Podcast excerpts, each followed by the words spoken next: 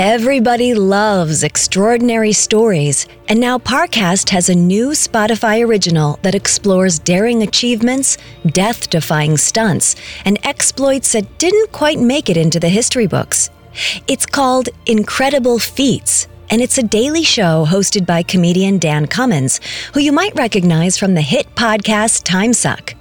Every weekday, Dan shares the surprising details behind people's bravest, strangest, most boundary pushing moments.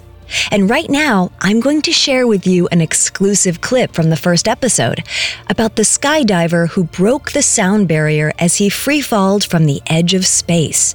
To hear the rest of the episode, follow Incredible Feats free on Spotify or wherever you get your podcasts.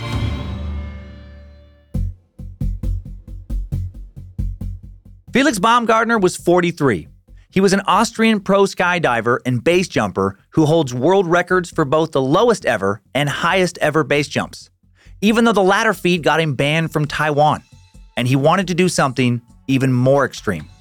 He decides to break the sound barrier with only his body, a never before done feat. He must free fall 24 miles in four minutes, going over 770 miles per hour. He wouldn't be the first to attempt this. Past would be supersonic skydivers died during the jump.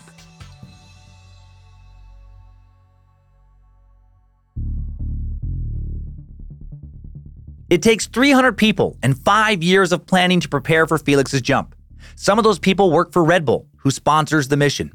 They hire the perfect coach, Joe Kittinger, an 84 year old retired Air Force colonel who set the world record for highest free fall in 1960 when he fell over 19 miles back to Earth. Felix basically needs to become an astronaut to fall even further and pull this off. Low oxygen and low atmospheric pressure will kill him without proper training and protection.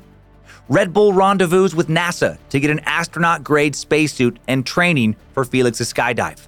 Just one problem Fearless Felix is claustrophobic. His pricey custom spacesuit gives him panic attacks, and he has to receive psychiatric counseling to handle it. October 14th, 2012, jump day. Around 9 a.m., Baumgartner begins breathing pure oxygen. If he doesn't eliminate all nitrogen from his body, he'll get the bends, deadly in extreme cases. Just before 9:30 a.m., Felix boards the capsule. Then a specially made 40 layer helium balloon lifts it from the New Mexico desert into the stratosphere. As he ascends, his visor fogs up, blinding him. He radios coach Joe Kittinger, What am I supposed to do? And they almost actually call it off, but then solve the problem by unplugging the visor and plugging it back in. Classic. Turn it off and turn it back on. Turns out that fixes phones, laptops, and fancy space helmets. Just after 12 p.m., Felix reaches 128,100 feet, the height he'll jump from. For scale, imagine four Mount Everest stacked up. Without the suit, his bodily fluids will vaporize and kill him at this altitude. He describes his view. When you stand up there on top of the world, you become so humble. It's not about breaking records anymore.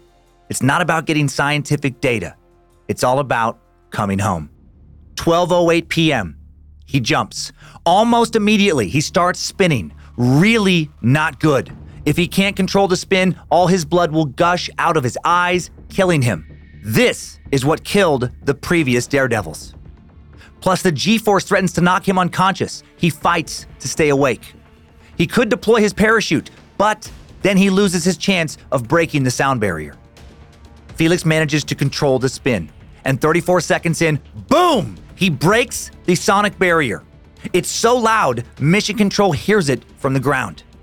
50 seconds in, Felix hits his terminal velocity, Mach 1.25, or 833.9 miles per hour.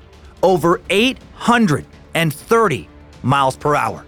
Finally, he opens his parachute after almost nine minutes in the air and lands safely, and then celebrates with Coach Joe. Two weeks later, Felix goes on the Today Show and tells the world he did not enjoy the jump. Maybe because he almost died. Or maybe he just wanted to scare others away from trying to break his record. Worked on this guy, Felix. Mission accomplished.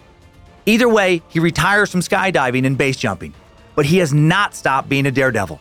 Today, he races cars, makes helicopters do backflips, and makes men like me feel, well, a little less manly.